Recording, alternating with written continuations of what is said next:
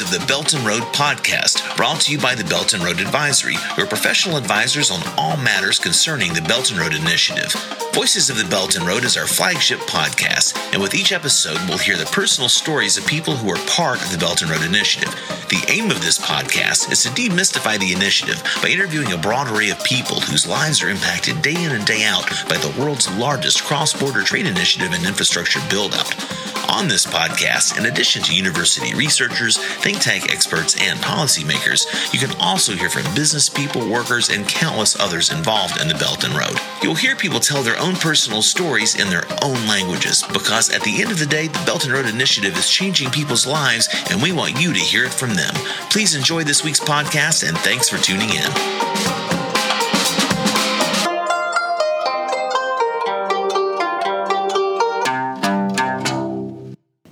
Hello, everyone. I'm Greg Stetz, co founder of Belt and Road Advisory, and this is the Voices of the Belt and Road podcast. In this episode, we return to our business series and tackle a question that we've been asked multiple times how to access Belt and Road funding. The magnitude of the Belt and Road Initiative captures imagination all around the world, and for good reasons. According to estimations by 2030, as much as 2 trillion US dollars could be invested in BRI projects worldwide.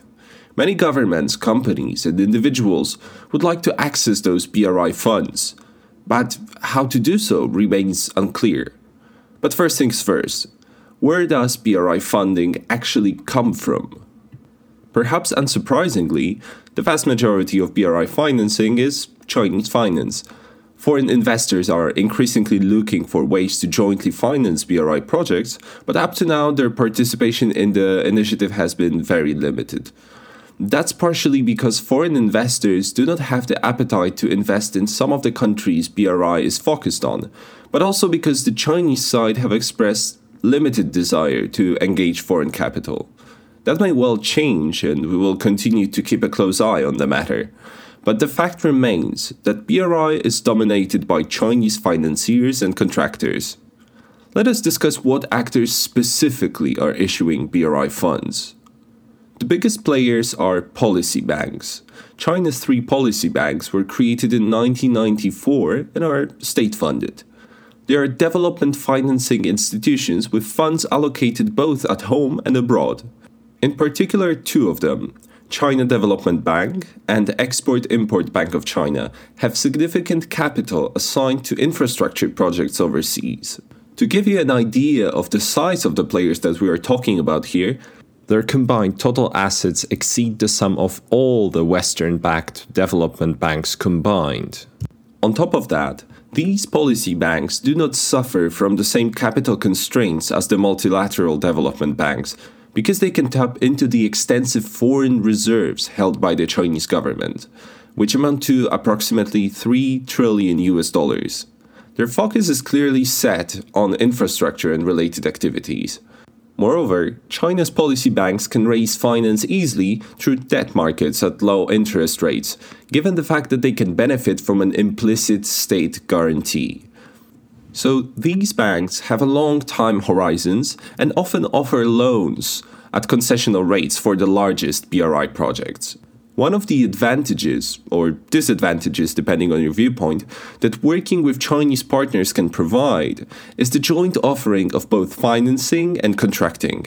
Chinese engineering and construction firms have become technically very competent through scaling up their operations at home and abroad and choosing to work with them increases the likelihood of securing financing from one of China's policy banks as they give preferential treatment to projects using Chinese contractors.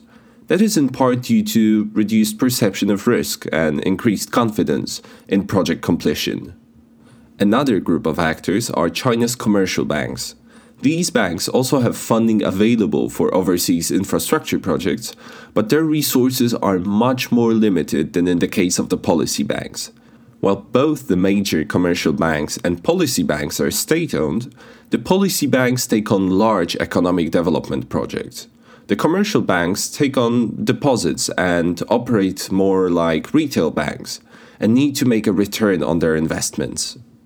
Third group are Chinese local governments Many of Chinese provinces are actively seeking to support their firms to expand operations from China and move production to countries where labor costs less. The advantage of partnering with Chinese local governments is that they may support investment promotion and encourage their firms to relocate.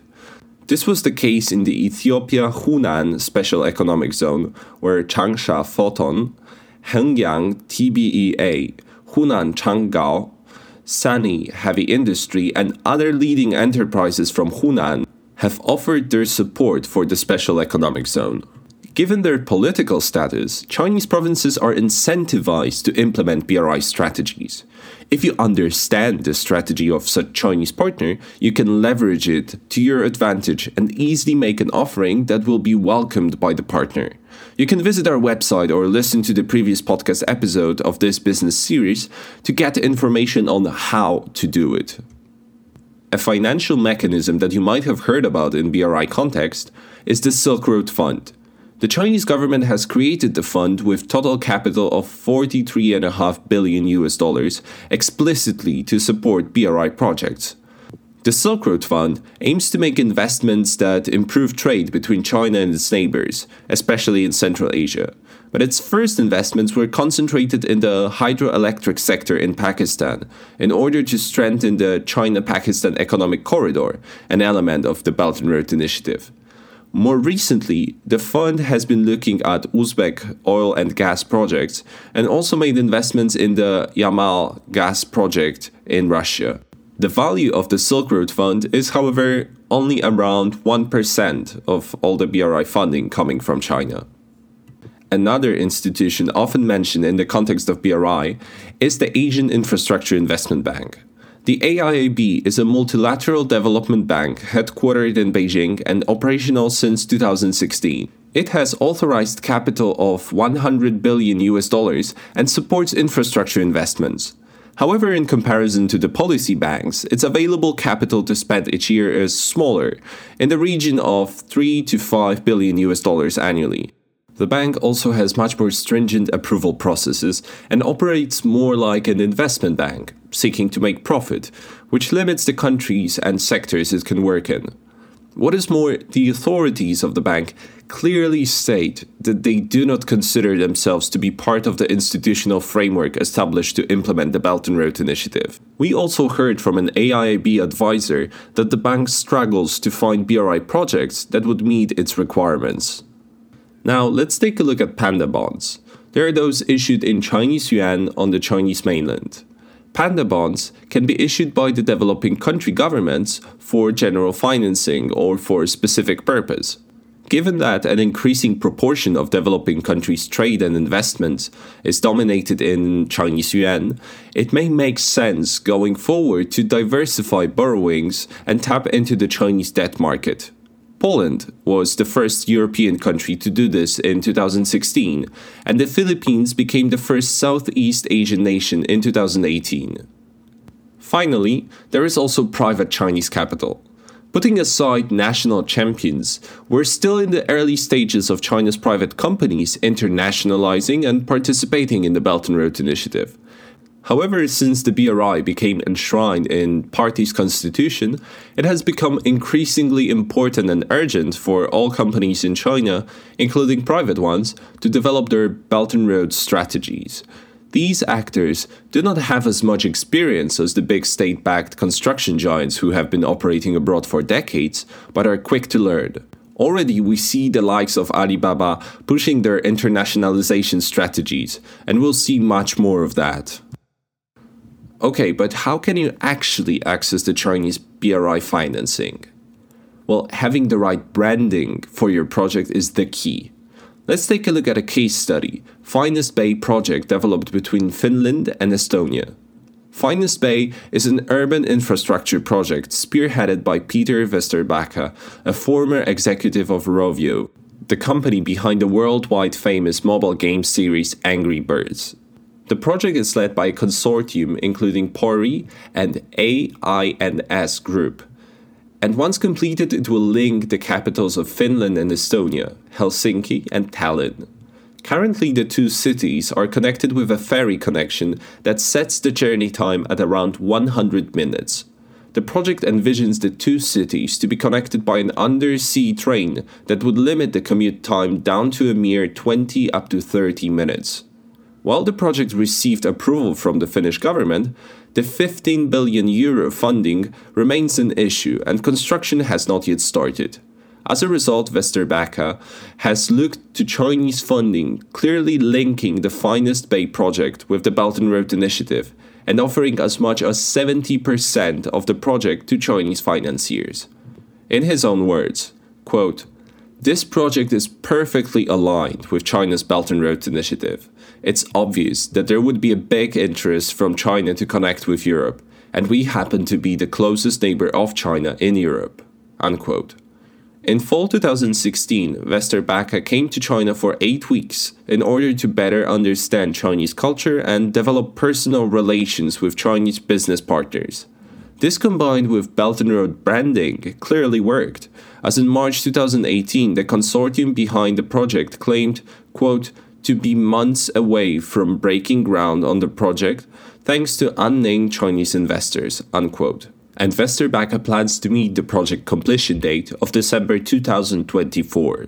This case shows us that to access BRI funding, you need to develop a BRI brand for your project. In the case of the Finest Bay project outlined above, its motivations and objectives clearly align with the BRI. It is focused on infrastructure, has government approval, and it's also important for the Polar Silk Road, and just a quick explanation here. So, the Polar Silk Road is an integral component of the Belt and Road Initiative and runs from China to Europe through Arctic. Peter Vesterbacka is actually aware of this and, as such, has played on it in his attempt to secure Chinese financing. If you are interested in learning more about the Polar Silk Road, listen to the podcast episode in which we discussed its development with Sebastian Marduk Gibson. While negotiations between Vesterbacka and the Chinese are still underway, the fact that they're even happening speaks volumes for the way the project was branded and framed as fitting into the broader objectives of BRI. Another example is DHL, a global logistics player that seeks to tap into BRI. DHL has developed promotional materials in which it has positioned itself as a key player in the BRI, showing how the company utilizes the newly established rail connections between China and Europe. You can apply a similar approach. Analyze the trends in Chinese investments in your sector, be it infrastructure, agriculture, or tourism. You can see our Belt and Road 101 report for examples. Then, as the second step, develop your own BRI promo materials showing how your activities fit into the Belt and Road Initiative and explain what role can your company play within BRI. By framing your project as fitting under the BRI, coupled with finding strong Chinese partners who can make the right introductions, you will have made the first step in securing BRI financing. At Belt and Road Advisory, we stand ready to support you and help you to build your BRI brand, find the right partners, and leverage all of that to secure financing. Visit our website www.beltandroadadvisory.com to learn more and schedule a free 30 minutes consultation call with us. And that's it for this episode. See you next week.